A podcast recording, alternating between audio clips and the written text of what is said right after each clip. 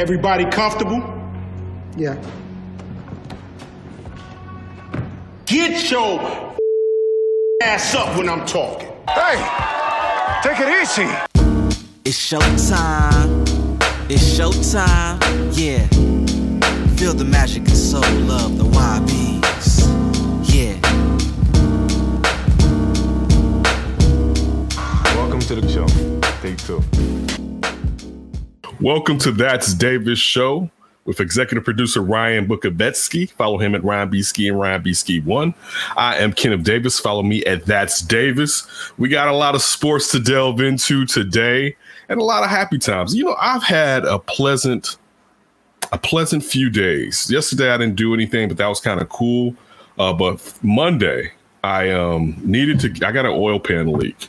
The gen, the nice guy at this um Jiffy Lube over here on 83rd and Jeffrey, which shout out to the owners, is black owned. Um, service is always really good. Um, stopped me from getting the oil change because I know I had a leak. I didn't know how severe it was. He's like, you got an oil pan leak. So my younger cousin works at Webb Chevy. Shout out to Webb Chevy on 94th in Cicero. Um, and got me uh, got the got the actual oil pan, but it ended up being the wrong one. But, but to make a long story short, put my put it in uh, the uh, shop at Webb Chevy uh, my other two cousins who were trying to do something to take care of my cousin's mother, which is his nephew. So even though we're awesome and kind of not too distant in age, it's my cousin and his nephew, but they're they're both my cousins if you get it. He's mm-hmm. he's like he's like wow does he he's like eight or nine years older than this. It's kind of like the same relationship with me and my younger brother. He's like about eight or nine years older than him. Actually, no. He has to be I'm nine. So he's seven years older than him. All right so anyway, we and he lives in Michigan, so we were able to to come together. Uh, we went to this bar. Shout out to Tailgater on uh, 92nd and Cicero. We we we damn near shut it down. Uh, but one of my cousins, right, had never had a Long Island iced tea, right? My cousin lives in Homewood. Because we come in there, we're like, what's the special? They said Long Island. I was like, that's right. My other cousin, who's closer next to me, lives in Michigan, was like, yeah, that's right. Um, my cousin was like, Long Island iced tea is like, I, I, never had one. I was always the ladies drinking. It was like, you just don't know, right? Mm-hmm. Dude, he was halfway into one and he was gone. right? Gone. I mean, gone, those right? Are, like, those are damn. great and right? strong. Yes, and and, and and, and economical. You know what I'm saying? It was a seven dollar oh, yeah. dude. Which I is paid, weird that it's called after Long Island. Right, dude. I it, it was a um I paid $56 was the tab. We bought at least nine of those. My one oh, cousin had three. Yeah, my one cousin had three, and the rest of us had two. Right, we bought nine of them. Deal. The waitress, no, the waitress actually no. She we she, paid. She charged us for eight of them. She gave my cousin who, the one that works at Webb Chevy. It was his birthday. That's why I had the idea. Like, let's go to a bar. He had never been to a bar. Ryan. Oh my. He's 28 now. He's 28, right? So he he loved it. He was like, "This is his best bar experience." But she she took it. I gave her a fat ass tip because she was a great waitress or whatever. We end up kicking it with the uh, another dude that's a bartender that's there for another night, and then a guy that uh, gets people FOID cards and stuff like that. Uh, um, Tommy and oh man, Raul. Tommy and Raul. And the waitress' name was Amanda. I uh, mean, we had the time of our lives.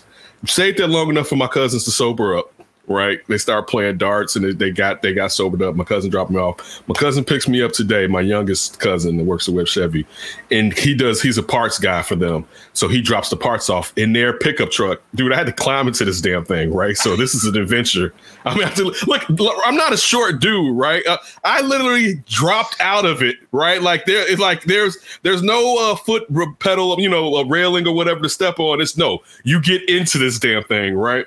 So we go to Summit so he can pick up a part, bring a part back. I get there. My for what I had was so cheap, basically, that um I think I'm I, am like, am I stealing? Because he gave me the price for the part, and he gave it to me when I was there Monday, and it was the the part was supposed to be like three hundred something. They were just gonna charge me like two fifteen. I'm like, cool. Uh, the dude Fabian, shout out to Fabian up at Webb Chevy. Uh, he was like, you know, I'm, I'm gonna get you under this or whatever, whatever. So when I'm cashing out, I'm like, I think this is like a couple hundred too low, right? Like even if it was 200 more, I was fine with it, right? Cool, mm-hmm. thank you. I hit my cousin. I'm like, listen, I want to get you in trouble, but this is the price I paid. Now I don't know how's this supposed to go. Uh, so check out or whatever. He hits me back about two hours ago. He's like, man, nah, you all good, right? And I'm about to take Athens car up there. Uh, so listen, go to Webb Chevy and be nice. That's the thing Fabian told, pointed out to me. If you're nice to people, people do so. That, that's why I hit him up. I'm like, look, let me let me know because I'll send you this 200. You know what I'm saying? Like, because I enjoyed the service or whatever. And, and again, I'm not trying to get my cousin in trouble, right? Right. You know, I don't think he would have gotten in trouble. Uh, but anyway, that was my last couple of days. Um, also, better things, as you know, at uh, NBC. You know what I'm saying? The- the- Yeah. the official like a whistle. Um, so those those are things that have that happened in the last three days. Um, and just you know, I'm, I'm, I'm- for the thing, the only thing was this, and I didn't bring it up when me and my cousins were hanging out. The only thing that was missing was my younger brother. My younger brother and my cousin, that's my other cousin's nephew, they're born like a week and a half apart. My brother's born a day after me. One, one. So my younger cousin's born like well, a week and a half after me, right? Uh, I, I didn't say it because I, I, I, my thing is always to to um to, to to talk up good times, and sometimes you got to realize you can be the downer, and you just need to shut up or whatever. And I just I, I just want to promote good times. So I had a great time with Willie, David, and Dantrell. Uh, shout out to Dantrell. Happy birthday, Dantrell. Um, Happy uh, birthday. had a great. Yeah, had a great time with them. Uh, nothing like spending some time with family. The older you get, the more important you realize it is. Especially, you know, the family where y'all can be, y'all be cool and uh, chill and relax and enjoy each other's company. So definitely shout out to them. Shout out to Fabian and Webb Chevy. All right, I'm just shout out to um, Dice, Michael Allard Dice at NBC. You know, it's just been it's been a lot of shout outs going on here. But you know what? It's time. Well, let me find out what you've been up to, Ryan. I'm, I'm sitting. I'm not. I'm not even finding out what you've been up to recently. Yeah, you know, I've had a little bit of a, a good spark, I guess, if you will, because I called my mom on Monday and just kind of voiced a lot of frustration that I've been having with like making money and this job, paying the bills and stuff like that. And I, I drove Lyft this past weekend and you know, it, it's a good little gig, but when you're already working 40 hours a week plus, and then you got to spend an extra 10, 12 hours working, like, I'm just like, man. So I, I'm talking to her, voicing this frustration, and I'm telling her while I'm driving that when I was driving Lyft, I was having some car issues. So I'm like, great. I feel like this thing is going, and I knew I'd probably have to get one next year, but the way things are going, eh, is not looking too promising. And out of the blue yesterday, my mom calls me during like the day in the morning, and she never does that. So I'm Hmm. thinking someone's dead. Like, I'm Mhm. like, oh boy, this is bad. I call her, and I still get a somewhat inheritance from my grandma's passing two years ago. Another check came in, and now the car situation is resolved moving forward. Congratulations, man. Thank you. At least I got the down payment for sure. Mm-hmm. And now I have this security blanket that I did not have at all before. So I'm feeling a lot better about things. Good for you, man. Good for you. I Granny, look at Granny. Granny's still helping you out, boy. Oh, nothing like a gosh. good I granny. It's nothing like a, a, a great, not a great granny as far as she is literally your great granny, but a grandmother who is great. There's I I had one of the greatest, if not the greatest grandmothers, two, uh, but one that particularly raised me. Um, and I will, do. I I will fuck you up if you say something about it. That lets you know, like, you can say something about a lot of people, but if you cross the line with my grandmother, Yes. Oh, it's so warm, dog. It is so I felt warm. like she was like looking down from heaven or something. Like, oh, you got some problems? Here, let me let me write you a check. That'll fix everything. While we're doing family time, it's funny. Uh, my grandmother was the baby from all of her uh, sisters, right? And she's it's like a, a six to nine year difference between her and her last sister, who was my aunt Ruthie, right? My aunt Ruthie uh, is one of my favorite aunts of all time, right? And I remember being in college, my aunt Lenora, she would send me money, and I'm a college student, so I wouldn't really reply. And she would get upset with me, as she should. And I remember my aunt Ruthie was like, "Boy, you ain't got no time." But the point is this: I would be dead to my last dollar, and for some reason, Aunt Ruthie would know to send me money, and it happened like three times. I'm talking about broke. Like, Right. where's the money coming from? And I walk over to the to the mail center, and it's a check from Aunt Ruthie. Man, shout out to my Aunt Ruth. Her uh, great grand great, I think great great great granddaughter just got uh, married this this the other day. Shout out to them, all my my Gully family. Uh, shout out to all of them. But anyway, enough of that. So let's get to this show. All right, I know, I know we can get random, and we're, we're having a good time talking about family members. And listen, enjoy your family members, especially the ones that aren't stressing your ass out. I'm not out here to tell you to to to make amends, but don't be don't be the ass. All right, Right. be the chill person. And if you got to move them to the side because they like drama, move them to the side. But don't don't be the instigator because it's easy to get into your feelings. Be the instigator. Enough of uh, of Ryan and Ken's uh, family values. it's time for us to go off top. Off top. Take it from the top, the tippy.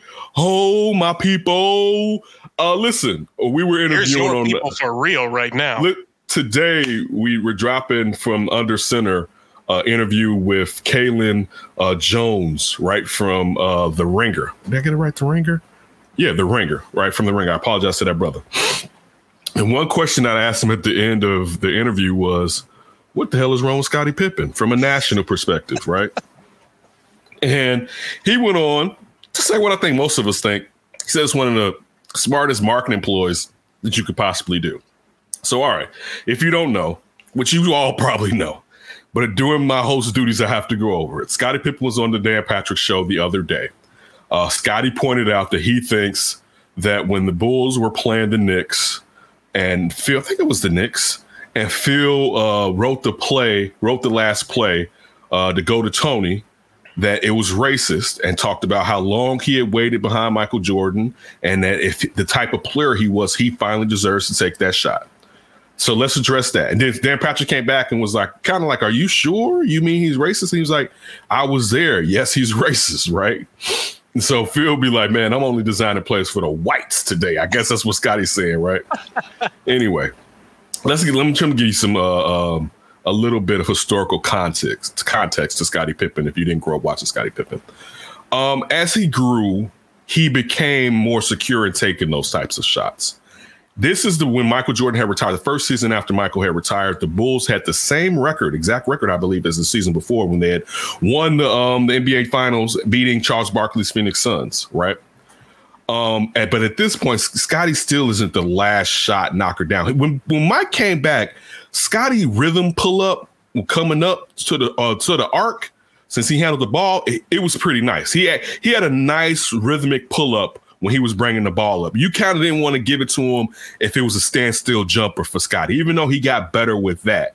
Um, but the play was designed for Toni because that year Toni had already hit like two of those or something, right? Like he early on has shown a knack for knocking down those types of shots. So that, in my opinion, you know what I'm saying? But Scottie Pippen was there. In my opinion, Scotty wasn't that dude. Like you, listen, if we want to win, that's cool that you feel like that you've earned it. And I'll say this: had it been a situation where Toni wasn't there, and or you perhaps couldn't get a play that could get Steve Kerr open at that point. and I think, wait, BJ was still on that team, or even BJ, right? But for Scotty himself, knowing what Toni had kind of done, not get that Toni is a rookie, even though he, he played professional basketball in Europe, but it's not even to the standards that European basketball is now. Um, I to me, you know what I'm saying, my man was bugging. But again, I, no, no, let me say this. There may be experiences with Phil Jackson that he's had that he's applying that to this as far as he felt a racial slight and he's using that to say that this was racist. But me looking at it, I didn't I didn't find it racist because I would have written that play up. Listen, I'll tell you this: if I was brave enough, I would have written it up for Toni, because a lot of coaches. It'd be, it'd be easy for a coach to write it up for Scotty and be like, he's our best player. He's supposed to take the shot. You know what I'm saying? But at that point, Scotty LeBron James is one of he's one of uh, Scotty's kids in a way when it comes to the point forward.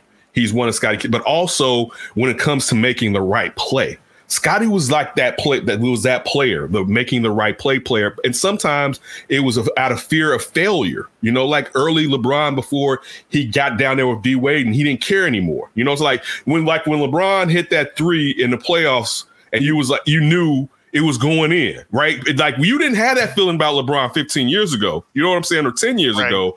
But now, if LeBron takes a deep three, you like, oh snap, right?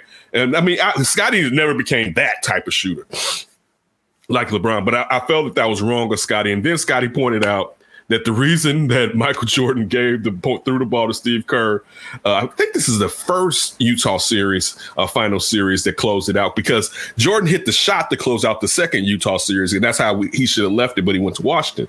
But Michael Jordan, uh, uh, since I don't believe he got, I can't remember if he got doubled, and he kicks the ball to Steve Kerr. And before they showed us, they didn't show us then. We found out later. Uh, there's video of Jordan covering his mouth, telling Kerr, "If they double me, I'm gonna, I'm gonna come to you." Right? And Kerr said, "I'll be ready. I'll be ready." Right?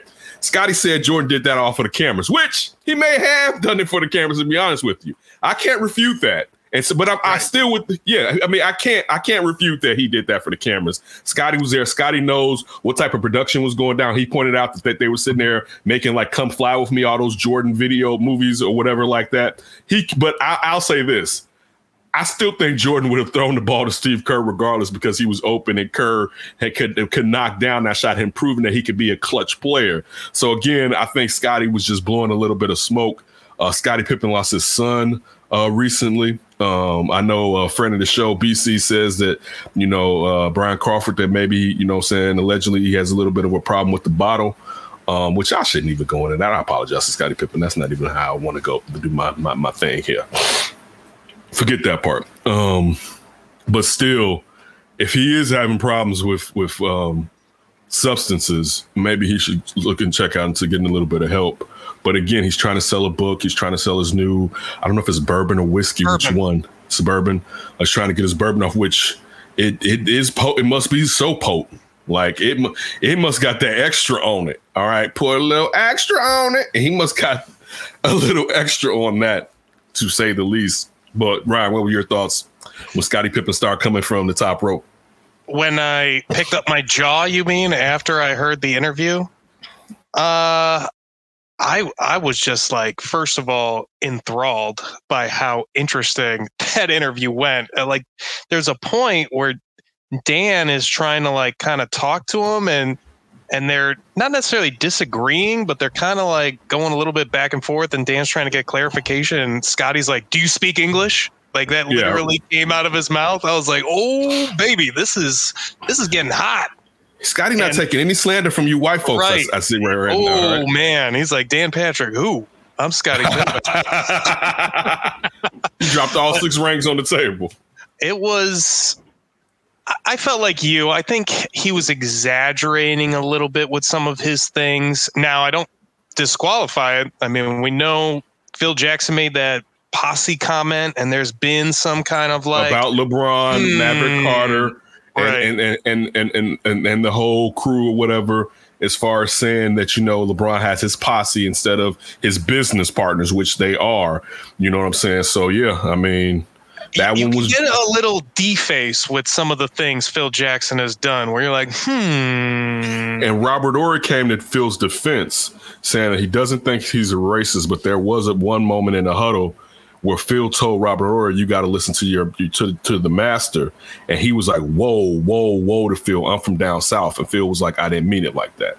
And they in the article they brought up the Zen Master, but anybody using their own nickname that somebody gives them like Zen Master is shady in the first place. Right. But I, wish- I wish it. Listen, I wish the MF would have hit me with.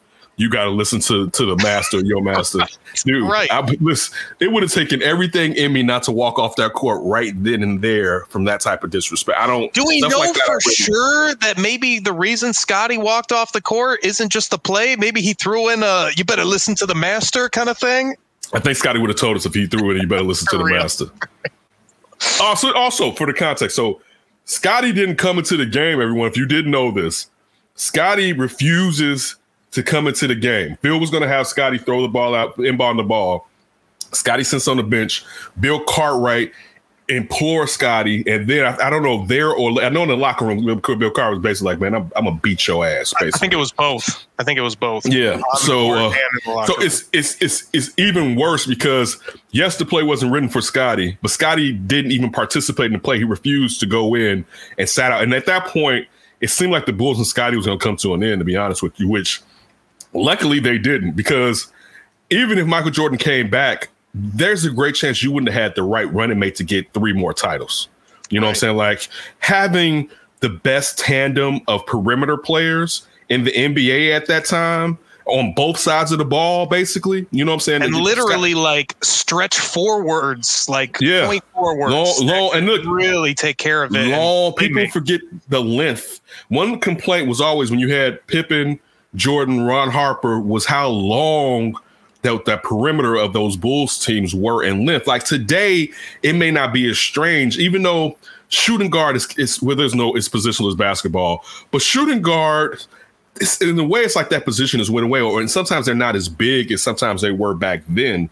Um, But yeah, that when that if Scotty would have been traded because of that, which he he deserved to be to get get out of town after that, it could have really changed the last three championships of the Bulls because at that point we're a year a year and almost we're almost two years away from Jordan. No, no, we're playing. We're a year and a half from Jordan coming back uh, uh, uh, at the end of the 90, 96, 97 season. No, 95, 96 season, perhaps is Yeah. what he came back for 15 games and they lost to Orlando um, in the playoffs. But anyway, yeah, it's wild buns, man. My man's look, um, I understand that he feels he's been disrespected throughout the years. There's a lot of people that don't put enough respect on Scottie Pippen's game. Um, there's a lot of guys today that their games they don't even know it's patterned after Scottie Pippen. Basically, there's a lot of guys. You look at, for instance, you look at Paul George. Um, you look at just look at how PG's playing. There's aspects of Scottie Pippen's game and what Paul George is doing right now when he's going at it. You know what I'm saying? But it's funny. Pip still has some of that aspects of when Paul George disappears in his game too. But eh, when Pippen became older during this period of time, he really learned how to even affect the game. Like he he may only score 15 points, but he's gonna have like nine, eight, and three steals. You know what I'm saying? And with a win. You know what I'm saying? So because even when they lost in that playoff series uh, to, to to to New York on the the the, Hue, the Hue Hollins uh, controversial call on Hubert Davis, Scotty fouling the fingertips of Hubert Davis. Um, Scotty had a game that that series, and that series like looked like the Bulls was going to lose, and it, the Bulls kind of turned it around.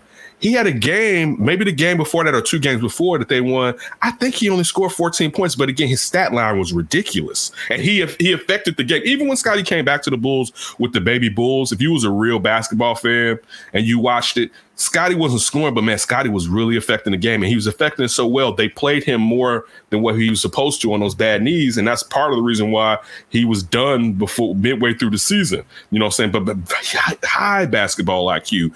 But again, um, you know, my man is going through it.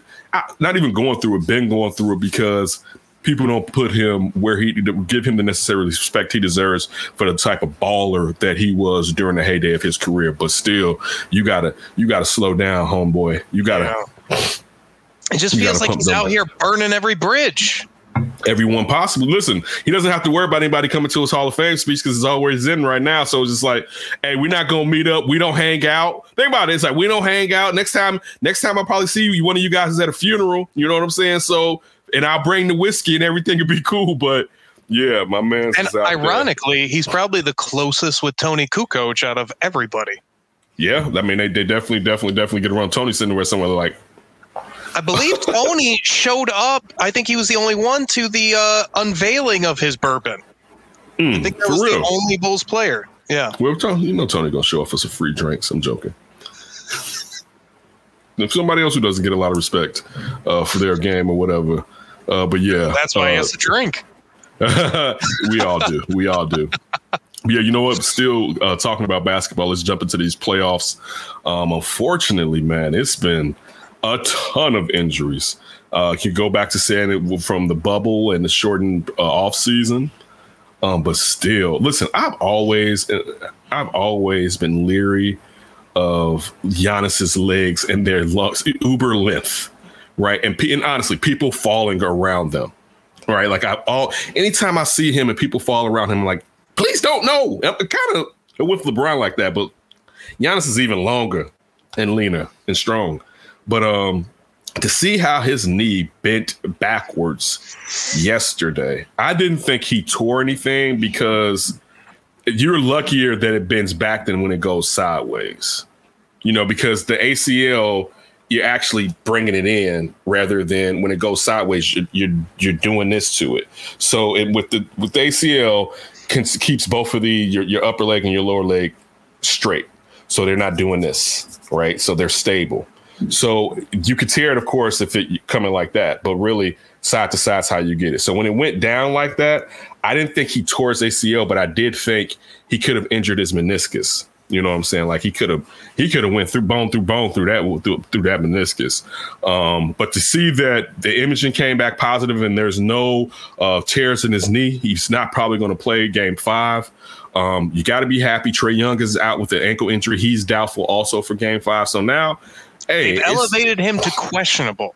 Oh, really? He mm-hmm. should listen. They sh- if he can come back, he should come back so they can close this game out while Giannis is out. Not saying they can't do it when Giannis is Giannis is there, but uh, don't give Giannis an opportunity uh, necessarily to come back if he if he can only come back in a game seven. Just sit there and win the next two and get out of there in game six. Um, but yeah, it, it's definitely time on the Buck side for Khris Middleton and Jrue Holiday, you know, to step up. We've been on here raving about the fact that we like the fact they got a, a, a hard dude like Bobby Portis in there with them. Uh, mm-hmm. You see the fact that PJ Tucker finally starts showing up in the last series against the Nets. Um, dude, y'all, you, you, Mike Budenholzer, this is why you get paid checks. All right. Get Robin Lopez involved, either in the perimeter and in the low post. All right, you can get him on the perimeter to get everything open for Middleton and Holiday to go driving through the lanes, but also you can sit there and work and try to see if you get a double double team and get an open shot for those guys around the arc. It's dude, this is it's it's time. All right, Mike Budenholzer, get you got enough talent on this team to get over, especially with Trae Young out. Like that's there. you both have both of your engines are out, but without your engine, you have better stars and more more mature stars than they have. You know what I'm saying? So I put this on my Budenholzer. You need to be able, you should be able with Trae Young out to get past Atlanta. Actually, you should be able to get this game if Trae Young is in this game, and then take another game, even if you have to split between the next two games and you go to game seven, because it's going to be game seven is going to be in your house. Even if you have to, this is what you need to do. All right. So I'm gonna put this. I'm placing this on Mike Budenholzer, uh, someone who's uh, who has been questionable his ability to adapt during games and during series. It's on you, man, because you got you got enough talent. Now, if this was last year where Khris Middleton was was more questionable, all right, so it's mm-hmm. on Khris Middleton too. Let me put this on Khris Middleton too. It, he was more questionable okay, it wouldn't be as much on you, but Budenholzer, you're still catching it. You got Middleton, who's a better player than he was last year. You got Jrue Holiday, is the best guard that you guys have had up there. If he's better than Malcolm Brogdon, you need to sit there and get this done and get the, get past this series. Because I'll tell you what, if you don't, I don't care if Giannis is hurt. I'm still I'm looking at you, and I wish Rick Carlisle would have gotten that job. But I'm I'm looking at you. I'm, I'm giving you side eye because you should still be able to pull us off with the amount of talent and basically just bringing in Jrue Holiday in this offseason from the Bogdanovich uh, debacle. But you should be able to do this, and you got to do it. Wasn't that kind of like you're fired, Mike Budenholzer, if you don't win this series after that last game? How unprepared and how terrible that team looked overall. How, how long are you gonna you you just accrued more money with Jrue Holiday's deal, right? How long are you going to let Mike Budenholzer not get the most out of this team, not find a, a, a, even a more efficient way in the half court to use Giannis? You know, like I feel like you, they need a like a Tyronn Lue type, like a real X's and O's problem solve. Yeah, a true a true adjustment. That's what part of the reason I wanted to see Rick Carlisle there. Um, like, dude, you you have to. And the the problem is these coaches are getting snatched up, even though there's still some out there.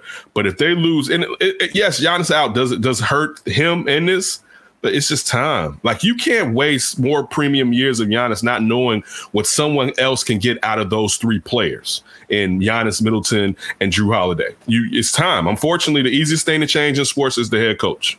Uh, you mm-hmm. know, it, it, it's the truth. You know, and let, really may, only sports you may not do that is football you know, depending on who the quarterback is, probably. But the, these other sports, if you paid off all this money, the easiest thing to do is to bring in a new voice. And he's been there for a minute now, and they've had some playoff collapses. All right. What happened in the bubble last year was ridiculous. You know what I'm saying? Right. So, nah, dude, you it's it's that time. Uh, get your ish together. Yeah, and that would be such an attractive job. I would think a lot of people would just line up for that. I mean, you'd be one of the top contenders in the East before you even walk out the door or walk in the door into the building. I'm with you. I, I thought I was shocked. Like I remember just talking about it with some people before that game. I'm like, do we even need to watch this game with no Trae Young? And then Right. it's like, whoa, they're getting blasted. Whoa, Giannis is out. Like, what is going on here? And I'm with you. It, Atlanta, if you want to win this series, you need to win game five. I, I think do. that that is a must win. You do. You should listen. I, I would say it would be, but I pointed out all those those those, those issues with Mike Budenholzer, and you may not need to because he may give it to you. You know what I'm saying? he may true. give it to you. I mean, they gave him one already. yeah. So know they gave him two. yes, gave him two. Yes, dude. No, no, no, no, no, no, no, no. So look, man, that that right there. I mean, the injuries right now in the NBA semifinals, they suck. I mean, the only team that's basically healthy, and that's with the player with, and your nose doesn't really affect you. I mean, if it's bleeding blood and you can't necessarily breathe through it, it does. Uh, is is the Suns where you know you had Chris Paul with the shoulder issue, then the COVID protocols. You had the issue with Devin Booker, uh, uh, the, the forehead of Patrick Beverley breaking Devin Booker's uh, nose. DeAndre Ayton has been healthy. Like they're the healthiest team right now. What listen? What Paul George is doing without Kawhi is crazy. But also, I say this too. It goes to show you the lack of defense with with uh, Phoenix. You know what I'm saying? Like it, it, it does. Like you- first of all, Monty, get the ball out of Paul George's hands. Not to say that sometimes you can't because Reggie Jackson has been hot. Ooh, baby. Terance Mann, Listen, listen, talking to talking about Ty Lue. Looking at that coaching up of man. Well, you got him ready for this period right now to do what he's doing right now. You know what I'm saying? Like And you Dude. lose. Uh, I'm sorry, I'm blanking on the center right now. You lose them right before Game Mhm. Five, and just Marcus Morris Senior will go small. Boom. you're gonna lose Boogie Cousins a little bit more too. Yeah. Um, so, dude, what what what Tyrone Lue is doing is phenomenal. Uh, but Phoenix should Phoenix should have taken this taken them out. To be honest with you, like this, this should Especially be that the- last game. yeah this this game this game from last night. Whoever wants since we're recording, Yeah. uh, who this, this God should be. willing, it's the Clippers. Why are you in Phoenix hating on the Suns? So th- for specifically, I am kind of hating on the Suns, but specifically this hate, you got to look at it from the party perspective. I need them to come back in for game seven, which is going to be Friday. So this place is going to be lit. Everybody is going to be feeling the do or die emotion of game seven. And so the party time is going to be phenomenal because you either need to drink to cope or drink to celebrate. I want that energy. I want to feel that for Friday, but I am kind of No. rooting for the Clippers overall. Dude, why not just if you want the the the, the drink party test, drink party time? Why not just want them to be in the finals?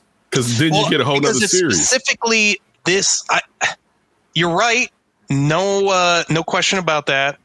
It's more so like give me every possible game I can get. Okay, to. okay, okay. So this is like an opportunity. I want it. But to be fair, if I get it and they lose, then you lose that whole next series. That's what I was about to won't be in the say, right? Like, what are you doing? Tomorrow's not promised, Ken. I might not be alive for the finals. I need to live for today and Friday. I mean, look, my my prediction was the Suns versus the Bucks, and that was with the caveat that listen, Trae Young can do whatever he can pull it off and knock the Bucks out. Um, it it looks like it could go either way. I do think the Suns are coming out, but what how what PG is doing right now and Tyra Lewis cooking up, how they have Devin Booker having to expend energy on defense, Tyra Tucker him out a little bit.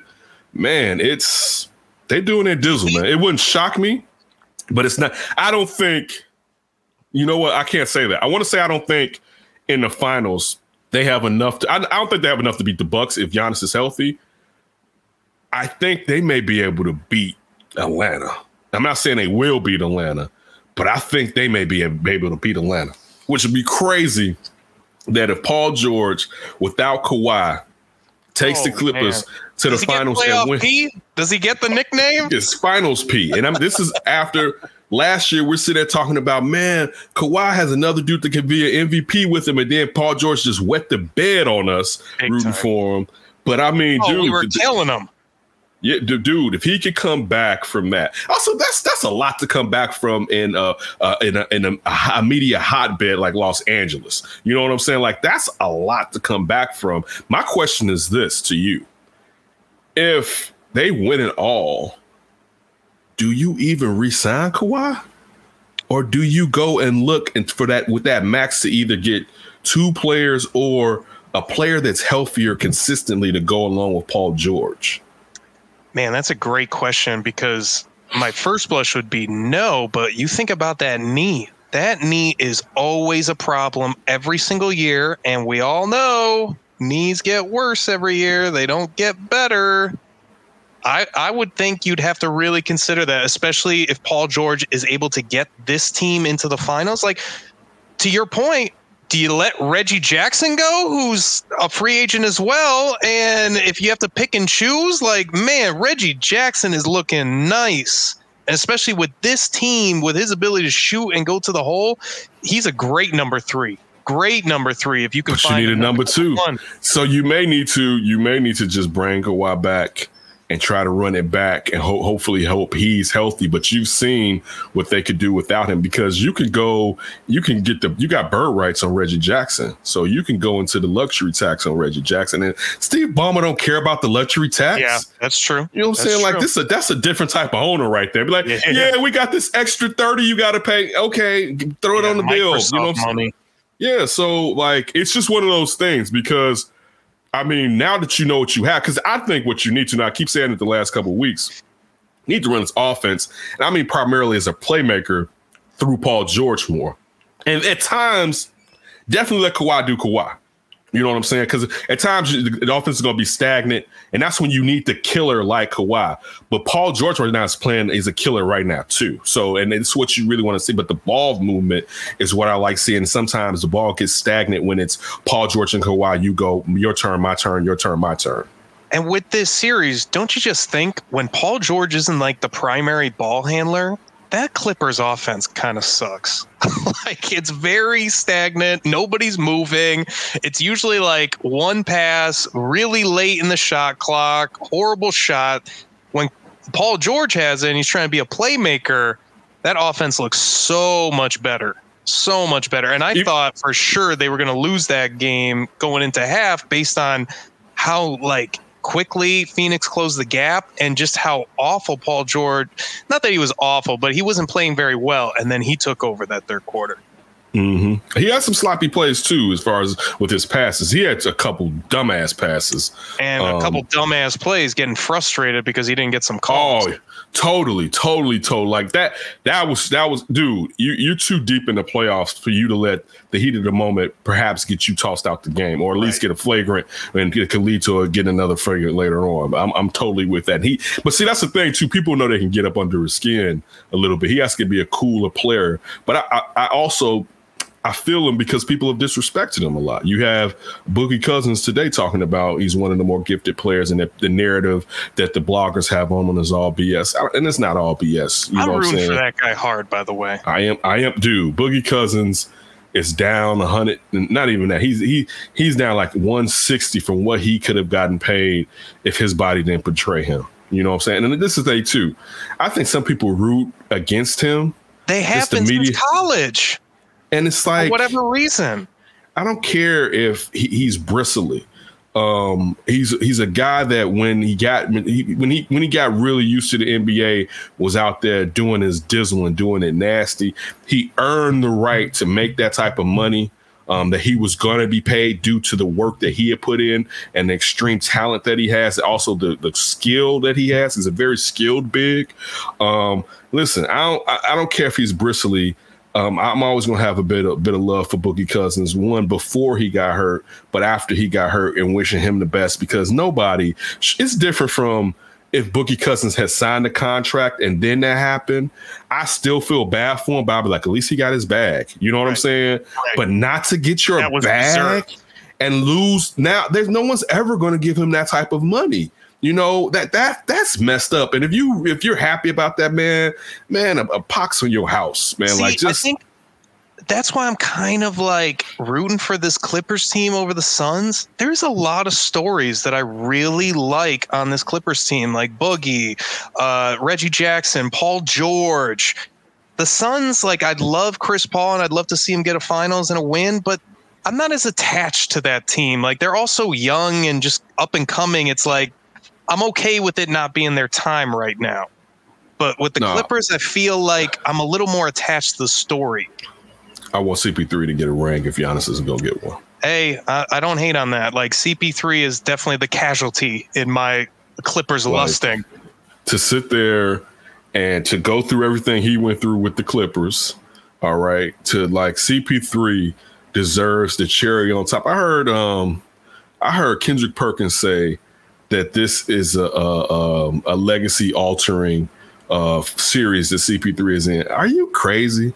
I mean, you could you can maybe raise him higher if he wins a title, but if you're saying that this could hurt his legacy, dude, his legacy's been cemented already. Now, either you don't believe he's necessarily quote unquote a winner, which is ridiculous because you look at the, the the winning percentage increases whenever he joins the team. You can only ask a point guard to do so much in a league built off of giants. Like, let's be That's 5'10"? serious here. You're like, dude, are you nuts? And it's Right. still still giving you this business? And 36, like not some young guy that you uh, 5'10, I can just dunk on you or just score all over the place because of my speed and athleticism. Like, this is all basketball IQ. This is Mm-hmm. Right. all just pure Guile. point guarding. Yes, Exactly. guile. That's dude, perfect. no. If you not if you hating on this dude and saying the only thing this can do is improve one of the greatest point guard legacies of all time. All right, I agree. pe- period. Period. Period. there's only there's only maybe three point guards, maybe that I wouldn't put uh, that I would put above him. You know what I'm saying? So like, I agree. dude, you you are you cra- listen? I love me some John Stockton. CP3 goes above John Stockton. Oh yeah, I love totally agree on that. I love, listen, I love Jason Kidd. I still don't think Jason Kidd gets his props for what he was at his height. A walking triple double that took a lowly Nets franchise to two back to back NBA finals, even though the, the East was weak. I mean, dude, he was a walking triple double. He got Richard Jefferson and Kenyon Martin, Momo Cash. Um, like that. So like, I, I, I think I would. I hate to say I think I maybe I would put him above, but I may not. Like that's that's where the barrier. He ain't going above Magic and Zeke. All right, like because he he's a he's a he he comes from the thread of Zeke. You know what I'm saying? and Zeke's But- got the titles. yeah, but also at, at Zeke's height, I think Zeke is fat. Zeke is faster and more explosive than Chris Paul. You know what I'm saying? Before that ankle injury that he had in the finals, Zeke is faster and like it, even it's it, not. I mean, Chris Paul is sweet, uh, but still, the, like just that. And we're talking about in the annals of basketball history. Right. Like I love So- Gary Payton, but he would not be Oh, above no. Chris Paul. No, he and he no no he wouldn't be above Chris Paul. And I, I love GP too. You know what I'm saying? You know, I want to give a shout out to Tyronn Lue too. I I was thinking about this the other day. I can't believe he just went from head coach to assistant and then eventually got head coach again. Like that was a little bit of a robbery. This dude is a lot better than people were giving him credit for. They just gave LeBron all the credit for his coaching, which I get it. A lot of coaches have benefited off the coaching or the play of LeBron, but Tyronn Lue was not cut from those same cloths of his previous coaches that were just doing nothing with him. He is a legit ass NBA head coach. Yeah, definitely. I saw um Rachel Nichols, Rachel Nichols on the jump talking about how when he was coaching, when he was an assistant for uh, for Doc in Boston, how Doc would lean back and ask him, "What do we do now?" And he quickly started to know that in problem solving, in very quick problem solving for this instance, he has a gift for it. And that's he he says other coaches may be able to do some things he can't, but when it comes to really problem solving and making adjustments, is one of the best attributes that Tyronn Tyronn Lue has outside of uh, uh, Allen Iverson disrespectfully walking over him Yeah. and, and kind of sliding his nasty foot like he was putting dirt on the mat coming to your house. And on top of it too, what do we say with coaches? We want them to be quick with their adjustments. Like that's that's your ultimate gift that you can give as an NBA head coach. No one looks at you for the rah rah. Nobody looks at you for like the leader. Like they look at you for the the ability to adjust and give us a position to win. Look, uh, not to say that he, he it matters, but Tyronn Tyronn Lue is human, right? Do you think that he looks at Allen Iverson, even though Allen Iverson has the fact that he's Bubba Chuck, he is uh, a cultural, just huge Icon. cultural shifter, yeah, icon and shifter in the NBA, and uh, just in in, in coach in culture even outside of the uh, the NBA. But I'm right here still doing it and getting paid, right? Where your ass at when you disrespectfully walked over me like that? As a human being, I'm just saying, as a human being, like you, y'all like him and all, but what he doing right now? Sniffing around the big three. I'm out here I going to the about finals. this too. Like Ty Lue is like, take that, walk, AI. Right. right? So, Oh. dude, that listen, he should if he wins the finals this year, one of his players or somebody, somebody no, somebody should run up with the old Sixers AI jersey and sit down and let Tyronn Tyronn Lue step over him and dirty walk, dirty slide his foot like he's bringing dirt into my house. Disrespect, like like um like uh Rick James impersonated by Dave Chappelle on Eddie Murphy's couch. They should have never gave you in money. like just like that. You know what I'm saying? Like that's what I would love to just like you see that reenactment for a PointsBet that uh Allen Iverson does. And I mean again, I hope the dude that was that he stepped over got paid a little bit of extra, but Tyronn Lue needs to get his revenge on Allen. I remember watching that game like damn because that's game one. I think that's that's the because it was a gentleman's sweep between them and uh, the Lakers, and I remember watching Yeah. one. He, he went off. AI went off, and when he did that, I was like, damn. And I forgot. I forgot which team. I forgot which team. I, I don't think he got drafted by like. I forgot which team he came into the league on because I used to. He used to always stick out to me because he's he's tanner now, but how light. Tyronn Lue was with those French braids or straight backs, as Jemele Hill would say. Yeah. It always was like, who's this, this kind of guy right here with these. You don't look like you really grew up with braids like that, buddy. Um, but like, so I always paid attention to him. But man, like, ooh, that was. Listen, to be honest with you, I may have had to like grab AI's leg or something to try to start a fight. I just may have, dude, because it was the dis when he put that foot down and scraped it. That's when it would have been like, oh, it's on like Donkey Kong. So again, shout out to Ty Lue, as you had just said, Ryan, because he's definitely done a phenomenal job and he's proven that he's one of the he's in the top echelon of coaches in the NBA. People just sometimes don't want to get that brother's props. And uh, you mentioned AI. I don't know if you caught Inside the NBA yesterday after that game, but yesterday was Craig Sager's 70th birthday, and they were showing clips of like that time when he was trying to get an interview with AI, and he's in the shower, like I'm in the shower, and he's like asking AI to come out. They I didn't some like that. yeah, they showed uh, some uh, some clips of Craig, and I didn't realize too. I don't know if you knew this. Um, oh my God, I'm blanking on names so bad. The true home run king in Major League Baseball, Hank Uh, uh, Hank Aaron. Hank Aaron. You know, Craig Sager was the one jumping in there when he broke the record in a white trench coat trying to interview him. Yeah, yeah. Yes, I do. Like, oh, they showed some great stuff of Craig, and I was like, damn, I haven't thought about Craig in a minute. So shout Yeah. out to him wherever he's at. Yeah, rest in power, Craig Sager. All right, man. Let's switch over to the boys of summer, um, especially with the two teams here in Chicago, the Cubs and the Chicago White Sox. Kind of. We're on sell mode up in the north side, baby. Why are you on sell sell mode? mode? Well, I think at this point it's pretty obvious the Cubs don't have enough pitching. They have maybe enough to just kind of compete in the division, maybe make it somewhat interesting. But on top of it, what you see going on in the NL West out there, they're not catching any of those teams. So the wild card is done for the Cubs the only chance they have of making the playoffs is that division. And I think the Brewers, with that staff, that pitching Mhm. staff, and enough offense with Yelich and some of the good players that they have, I just don't think it. I don't think you can do it, especially with what we've talked about before. You have all this unrest with all these contract players. Like, you know how much of a haul you might be able to get for Craig Kimbrel if you trade him away at the deadline? One of the best closers in baseball right now, and there's a ton of teams that always need closers to put them over the edge. You know, I, I hate the idea of trading Kris Bryant, but if you really can't sign him, you could get a haul for Kris Bryant with what he's doing, his versatility, and that bat. You're telling me if you're a playoff contending team that needs that extra boost defensively and offensively, you can get a haul potentially for Kris Bryant.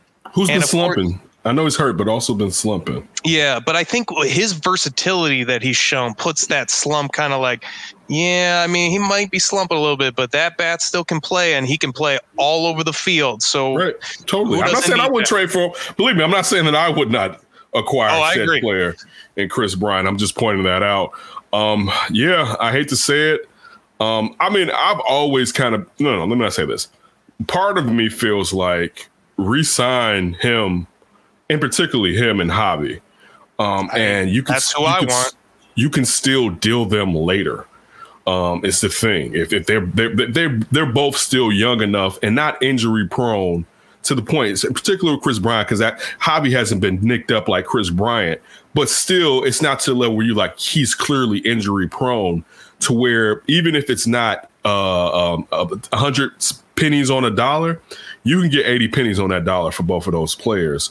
And it's better than to one, I mean, because they probably resign Javy, but to let Kris Bryant, Bryant walk for nothing.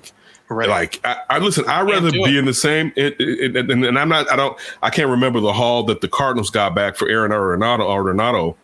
Um, but I would do that. I would sign Kris Bryant, and in the next two years, if it looks like we're going to have to rebuild, he would be the key that I use to start that rebuild. Because even if he's two years older and he would be like 30 then, he's 30 with at least four more good years before you're really you're getting diminishing returns on that amount of money that that, that he's getting paid um, and you could use you could use those controllable years that you have to entice a team to give you some premium prospects for a player of the caliber of Kris Bryant. And Ken, this is on top of you let Kyle Schwarber go for nothing, who's dominating the National League in home runs and Major League Baseball. Like, you can't do that again. You can't do that again. That's facts. That's facts right there. That's that's definitely like goodness. But I mean, th- again, I wouldn't have let. I don't think I would have let him walk. But the problem, the, the, the, I, I wouldn't have let him walk, um, especially knowing that the chances of the DH coming to the AL are likely. Yeah, but how many how many seasons can you wait for that though? Especially when you're playing a player. It took $8 million to bring him back this year if they wanted him. $8 million. That's basically what you're paying Joc Pederson. Like, I get where they're coming from. We needed to do, maybe make some changes, get less swing and miss in our lineup, but Mhm.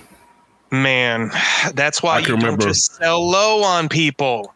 I can remember Matt Spiegel of Parkinson Spiegel on 670 back in the days uh, talking about uh, Schwarber coming up and was like, this guy's like Babe Ruth, uh, jokingly saying that jokingly. And that first streak he was on was so crazy before he got hurt. Um, but Now yeah, he's on it again yeah, dude. in your uniform, though. help, helping the Nat propel the Nationals. But uh, yeah, I'm with you on the South side. We have been, we have a, a situation where should they go all in and push their chips to the center, or should they wait till next year because this may not be the year because attrition is, is, is set in. You know what I'm saying? We, we found out that Eloy is is is is, is gotten uh, clear to start increasing his uh, training to come back, and um, Robert Lewis Robert, I'm sorry, I'm blanking out. He got his, and it'll take about four weeks before he ends up going to a minor league team uh, to start his rehabilitation there. So now we're talking about August, basically. Um, the- and that, listen, and that to be honest with you, you may not need to make a significant trade. I guess this is how I should be approaching it. You may not need to make a significant trade where you have to include a Garrett Crochet or Andrew Vaughn, uh, so on and so forth. Because you're getting two guys coming back that makes it look like you just made a trade for two studs, basically.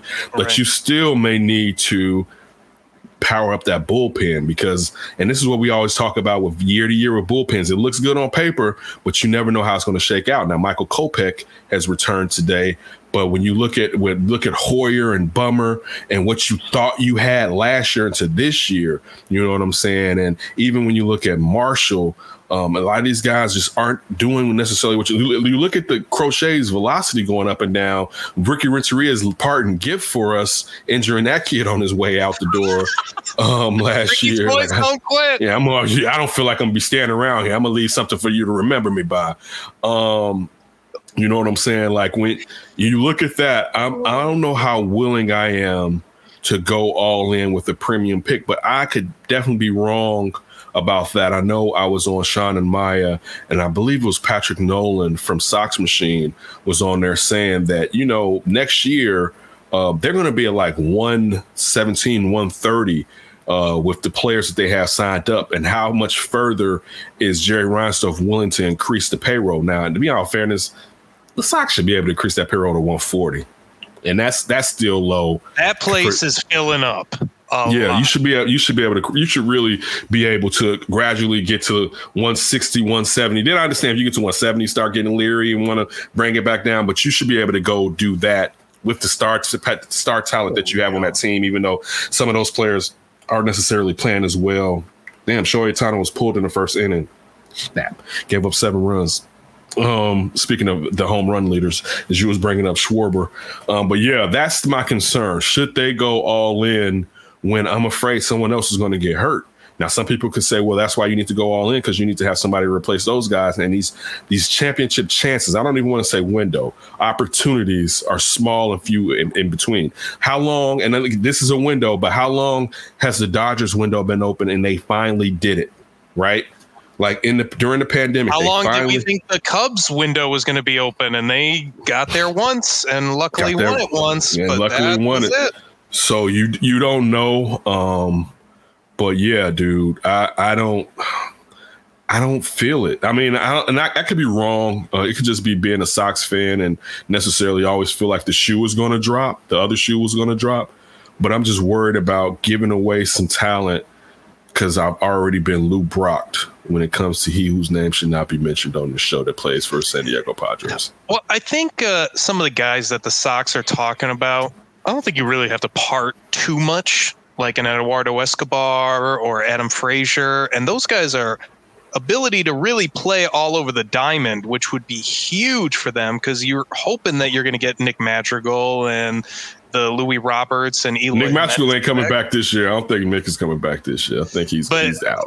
you're hoping to get at least one, two of those guys back. And if you can replace one of those three with an Adam Frazier or an Eduardo Escobar, like I, I'm I'm with you. I, I wouldn't give up too much, but I think that they do need to make a move. The really concerning part to me with the Sox is where is Jose Abreu right now? Because he is just getting injured and he is not playing that well. Right. He's he's not. You know, I, I I'll be on I'll be on the score tomorrow. I'll be on the Lawrence Holmes show around 1 p.m. Ooh. Yeah, and- before this. Psych. I know, right? It, I blanked out. I blanked, blanked out. I meant to tell you, I thought about it, but then I forgot. Um, and listen, uh, someone who wasn't a big proponent of re-signing uh, Jose uh, Herb Lawrence, you know, he's looking right right now. You know what I'm saying? Uh, but again, it's it's it was look at the season that they had last year, and that Jose being an older player having to go through and then getting ramped back up to go into this season. I mean, you got to think about the type of energy energy and focus he had to exude last year in that shortened season to get that MVP. Um, I just give him a give him a minute. He may be on he may be on his Paulie ish, meaning he's giving gonna give you half a season and not a whole season. and that's fine. Yeah. Give a great second half. That's all the Sox need. They don't need a great Jose Abreu to win this division, but I think they're going to need a great Jose Abreu to win it all. But I'll say I do too, and I'll say this: if you get Eloy and Lewis Robert back, now you're starting to release some of that pressure that's been placed upon Jose because he's he's probably trying too hard on top of slumping, right? Yeah. So And now, you need Robert back too because you need defensive help badly.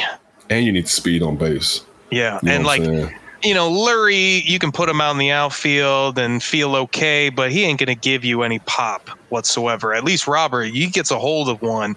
I mean, that thing can just go. Yeah, so you, you need him back out of the two, but it'll be it'll be great to get him and Eloy back this year. Um, hopefully, they won't have these type of injuries moving forward. I, don't, I hope this isn't uh, regular. You know what I'm saying? Or the the, the, Well, you the- you said it. I think like you just don't know in baseball. Like this season looked prime for the White Sox to win it all when it first started. There wasn't even really much question, and then some of these injuries start happening. You're like, they still can, but and then you never know what next year is going to be like. then that- 162 games. and then the Astros came to town. Oh boy. right? she just she just stepped in and smacked you in the face. Um, yeah, I'm with you. So it'll be interesting to see what they do in this last month. Both of these teams with the trade deadline coming up at the end of July. Um, I'll be fine if they don't give up a lot to get Frazier, and then you still have, I believe, you have a year of control over him, so you could probably play him and right as Adam Adam Eaton walks away after a one year deal. Um, I'm with it. You know what I'm saying? I'm with it. And if you're given like a your 15th best prospect or somewhere between 11 and 15 and that's what the the deal's centered around like go get some guy that's just going to walk after this year if it's not a top 10 guy especially if it's not a top 5 guy you know Mhm. championship know. windows are precious You're right, but you never know. You never know. yeah All right. I guess it's about that time then that we go up for grabs with Ryan B. Ski. Ski, ski, ski. Conspiracy theory time get the conspiracy hats on Tinfoil top. Yep, we got the tinfoil. There's a very interesting deadline coming up for the NFL, and that is the opt in or opt out based on COVID. The deadline is this Friday, and some are starting to speculate wouldn't this be a terrific way for Aaron Rodgers to really avoid a season in Green Bay? Opt out, you lose no money, can't really be fined for anything because you've opted out. The only thing he could be fined for was that mandatory mini camp, if they're even going to do that. But they have to when it comes to training camp. That's in the CBA. They have to enforce the uh, penalty if he misses that. This would be a potential way to avoid playing in Green Bay. What do you think? Uh, when you first brought this up, I was like, nah. But then I started looking at the fact that he couldn't be fined for missing training camp. And what's that, like fifty thousand dollars a day? Now, even Yeah, though this is a like that. this is a wealthy NFL player. All right. This isn't, you know, I'm on my first deal, I'm on my rookie deal, or even I'm on my second deal. This dude is getting bank. He was the highest paid player just not two or three years ago. Um, but I'll say this: my only my only problem with that is he doesn't accrue a season, you know. But I can I can I can discount that by I think we both look at that. If he makes that decision, the end the outcome will be he'll be traded whatever team trades for Aaron Rodgers is going to give him some more money and guarantee some Yeah. money. So it wouldn't even if you if he doesn't accrue this season. Let's just say if he stood out the whole year, which I hope he probably wouldn't. I hope Green Bay would sit there and just be like, you know what, let's get him off while with the value was still high. Not saying that there would be they would diminish that much if he's not out there playing these Aaron Rodgers. Um, but I think there's a fear that if they let Aaron Rodgers do what he wants to do, then are we going to have the NBA in the NFL?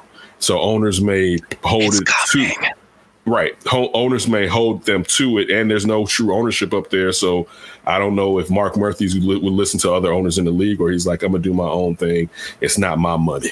You know what I'm saying? Um, Well, until Mark Murphy can come down and throw the Hail Mary pass like Aaron Rodgers, he unfortunately controls everything. So um, I think it's a great it's a great question that you bring up. You know, like it's a really good question. Yeah, my only thing, and this is with, outside of Aaron Rodgers, because I don't know if he would do that. I don't think he's going to do that. Uh, but you know what? I, I can't say that. I think he would. He, I would think he's going to go to the to the to the to the twelfth hour with Green Bay as far as listen. Are you guys going to do something? Because this is leverage for me to sit here and do this. Um, but I don't think he's going to pull that that weapon out on them. What what do you to say? think right now? Is he playing in Green Bay this year? Right now? I think so. You know My what I'm saying? And I, I would hate yes. so. I would hate so because it's like, for I love Aaron Rodgers, and it's like we all know that Aaron Rodgers um, is one of those people that you don't mess with. Like there's some people you know, like if you go left on them, they never let you get back right, and that's Right. Aaron Rodgers, right? But while he's Yeah, being ask his family about that too. Right, right. But while he's being king petty, well deserved petty though, and I'm not. I don't. I think we we jokingly are cool with people being petty. So I don't even really think necessarily he's being petty. I'm using that as a little cute phrase because he was disrespected. He he was even though uh, his play had slightly went down. He was still a guy in the latter half of his prime that you should have put more weapons around him, you know. and you Bears can call Andy Dalton. You can call Aaron Rodgers. See, my issue with that is this. Aaron Rodgers still would have been petty if you drafted Jordan Love and moved up to get him. Even if you Probably. called him, he'd have been like, "What? What are you? Why are you doing?" Like he's he The wouldn't have, trade wouldn't up, like- the trade Right. up gets me every single time. it wouldn't have it wouldn't have still been like cool you know what i'm saying you know so he would just be telling us i'm not in their future so i got to do what i got to do he, he would tell us the same things right he just would have Probably. excluded the part that they didn't call me uh, respectfully right um listen i think he's going to play but i don't want him to because i want him to be hold to his guns it's like hey you talking that talk walk that walk. And I'm not even saying, and this has nothing to do with being a Bears fan. This has nothing to do with like I'm an Aaron Rodgers fan, and it's like, dude, if that's what you want, to show them that you're willing to go all in for it. So that's what I would like. Also, I'm about player empowerment. That's what I would like. And this this is the thing because people be like, well, he signed a contract. It's in a league where they can cut you. Especially if you're a player like Aaron Rodgers. Now, of course, they wouldn't cut Aaron Rodgers, but if you're a player in Well, Aaron Rodgers, like, situ- let, let me finish. career. Sorry. I'm sorry. No, if you're a player in Aaron Rodgers' situation, it has no more guaranteed money. So it's not punitive on them if they kept cut you as far as dead cap money. You know what I'm saying? Now this happens this has happened to quarterbacks as much, but it happens to all, all the other positions. But when you're in a league where we can have a signed contract, but you have an out, don't come and tell me when a player gets leveraged that he shouldn't take advantage of it because this system isn't built on being fair. So you can't tell me the player has to be fair to the team. Now, what were you about to say? I didn't mean to cut you off. I was just gonna echo your point. Like, if he got a career-ending injury tomorrow, what would they do? Pay him the They rest would- of the money? Hell no. They'd be like deuces, and then they would have Yeah. faded away like them skits from from uh, social media, right? Right. Like, no, they would have been out. So don't tell me like in other leagues, if you're talking about the NBA and the NFL, where not the NBA and the MLB, where your money is guaranteed, right? You're ta- like if you're in that situation, the NH where it's guaranteed, then maybe we can talk about, you know, being fair because everything is closer to being 50-50. But the NFL, please, y'all, this is it's it's it's it's so out of whack with the fact of what teams get to do. And I know partially when you have a when you have such a, a league where the um it's so violent and injuries are, are such a huge part of it, you know, it helps that you don't have to have guaranteed money saddled to players who are gone or injured. You know, I, I get that, but it doesn't benefit the players uh, for the most part, outside of the fact that these teams can get out from these contracts so their teams can get better quicker. Uh, so it helps them by gener- gener- gener- generating revenue uh, for the players, but the individual player that's hurt, it doesn't help whatsoever. You know what I'm saying? So that's where it's like miss me with that. But I'll say this: I'm really interested here in Chicago what Eddie Goldman is going to do come Friday. Mm-hmm. Like that's what I'm I'm all in for. My concern is is Eddie Goldman worried about COVID or is there any type of underlying situation between him and the Bears organization? You know, so hopefully there's not, and he's just taking as much time as he possibly can before he has to come in there with everybody. Um, but on a, a defense that we were basically talking like we were getting a free agent, we are signing a free agent by getting him back. Um, and now we're looking at that front seven not as being as stout as what we were expecting to going into the season. Yeah, that's a great point. I'm very much focused on the Eddie Goldman situation, but uh, this Aaron Rodgers thing, I love it. I don't know why, but I freaking love it. And that trade up, every time we say it, I always think they like got Jordan Love when he dropped to him. Dude, that oh man. all right. What else you got for us as we Another get our way? conspiracy theory. NCAA, it came out, said players can now make money for their likeness. Obviously, the NCAA is very afraid of the legality situation that's growing more and more and more with more and more player empowerment. Is this carrot going to be good enough from the NCAA to slow that down? Or how do you feel about this new move by the NCAA? the NCAA could still make billions and have paid players, but wanted to be jerks and asses and and take it to, to the to the to the nth degree instead of just setting up a structure that's based on real life, which means everyone's not treated fair. And what I mean by that is, you know, player player one and player 12 you may not get the same compensation. One, if it's based on what the player can get off his own likeness, his name or image, you ain't gonna get the same anyway. But I'm even talking about increases in stipends and ways to pay players. You know, now the problem would be some players would be like, the coach is holding me back. Well, you, you got that in the NBA. Some players feel like coach didn't give them enough tick, and that may have um, affected their bag. Uh, you had um, Kwame Brown talking about that as far as how much money he may have made had he felt like Gilbert Arenas at the time wasn't getting him in the ball uh, in a in a proper situation. He could have made uh, eighty. He could have made Tyson Chandler style of money, right? Saying he could have he could have had something similar to that. Um, but the, the problem now is you already have it set up to where you about to open up the one and dones. You should have done this eight to nine years ago to where you can say, listen, give us two years, right? In, in college basketball, give us two years. College football, you know, depending, give us two or give us three. I, I, I I'm, the only problem with that is just being physically mature enough to enter the NFL. But you could have set up college basketball to where these guys are getting bread off their image. You know what I'm saying? Even let them listen, dude, damn near let them get a shoe contract. You know what I'm saying? Like, you don't even have to pay them. Like, and all we all know these colleges are aligned with shoe companies. You know, let them have a shoe, put a cap on the shoe contract number.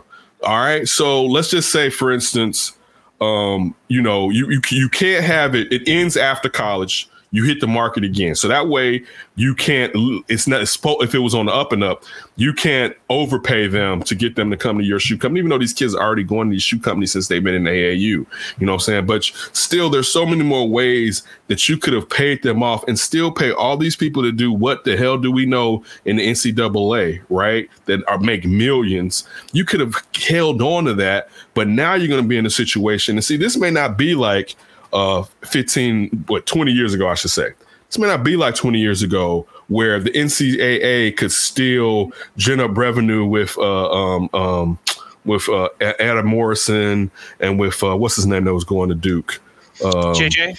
jj Redick.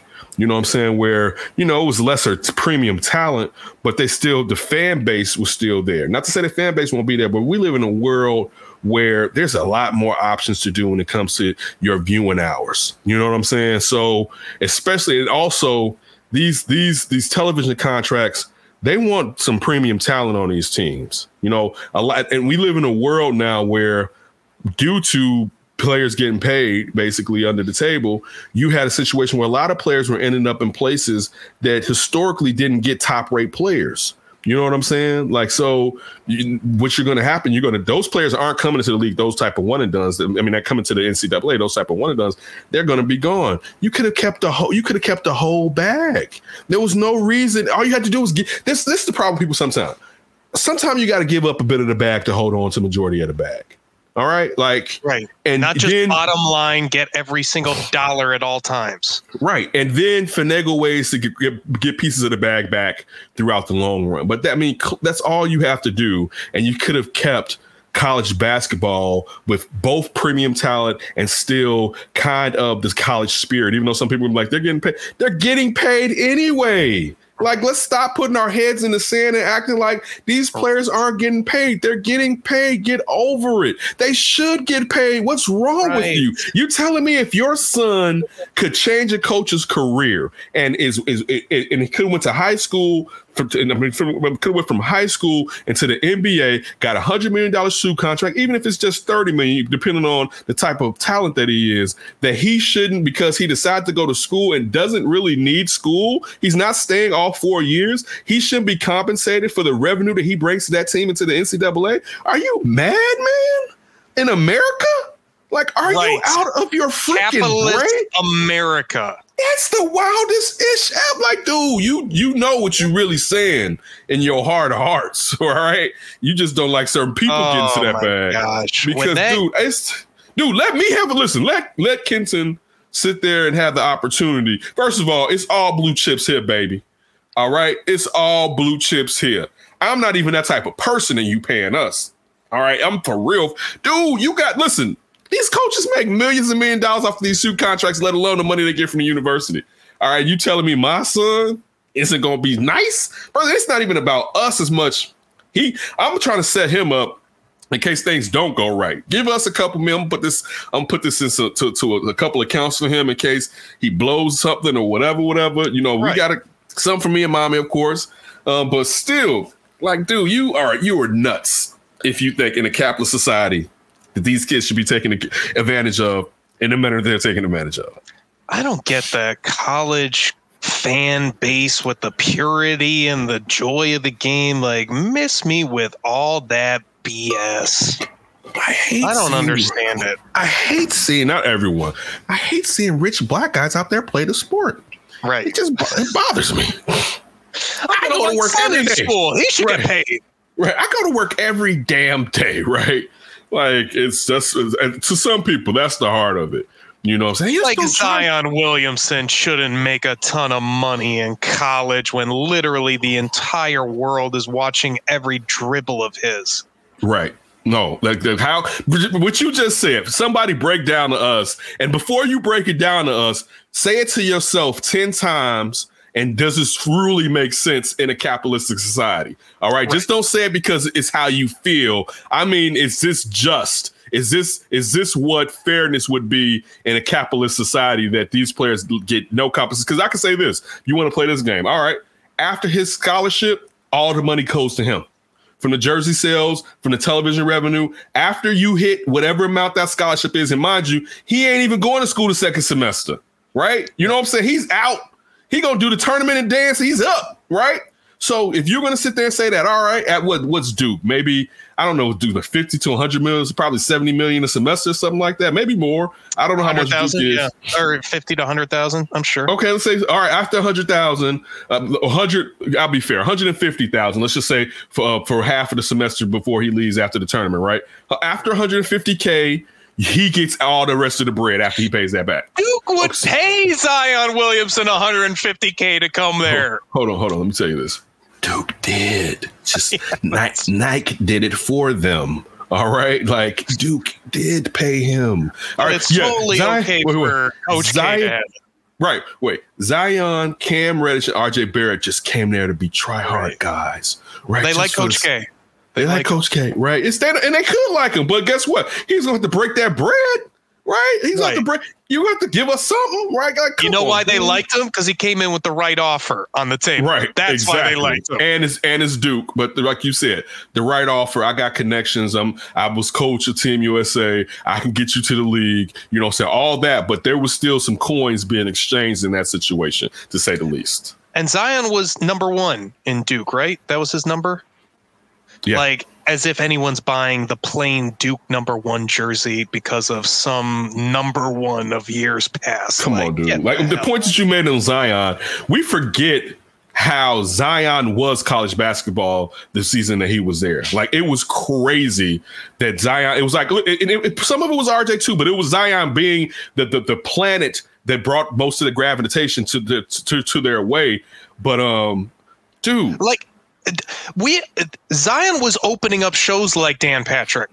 They only talk about college basketball when it's March. They don't talk about college basketball in December, months before, and literally shows are opening up about Zion Williamson. dude, you had a better draft class this year, right? And how many shows opened up talking about uh Cade Cunningham, uh, uh, uh Evan Mobley, you know what I'm saying, Jalen Green, Jalen Suggs. How many shows would open up doing that? And this is a better draft than them. Right, but you saw what so again, and listen, that's not to say that those kids don't deserve to get paid, right? I'm not even saying, but just pointing out that the, the inadequacy of how this whole setup is with the NCAA and how it goes against everything America is built on, you know, and I just wonder why. Oh, we want the purity. You got, love of the yeah, game. That purity part is the part right there. You can use that a lot of different ways. oh, one drop. Get out of there. Exactly. Oh, oh. it wasn't even a whole drop. Too late. Too bad. oh, no man. pay. Uh, no pay. I don't want Um, it. Oh man, listen, we always appreciate it. Um, please make sure you continue to listen. We'll be back with a flip probably after this week, or we may do one at the beginning of this week. But we'll hit you with a flip, and then we may change, do some different things with that. But I'll talk to Ryan about that. But listen, we always appreciate it. You can always find us every week, uh, bringing this show here. Ryan does an excellent job setting us up proper. Um, please continue to listen to us, and please don't do anything crazy, particularly during this weekend and holidays. It's going to be hot. It's going to be rainy in a couple places. On the, uh, both coasts of the country is burning hot. Um, but please be safe. If you're going to use fireworks, please be careful and know what you can use. All right, know your limits. Uh, the fires down too. Can we not have any fire instances with the fireworks? You know, here in Arizona, they're selling fireworks in places. I'm like, what the hell are you doing? Hey, people got to blow stuff up. But uh, anyway, we always appreciate it and definitely have a good week. And don't do anything crazy before you hear from us again.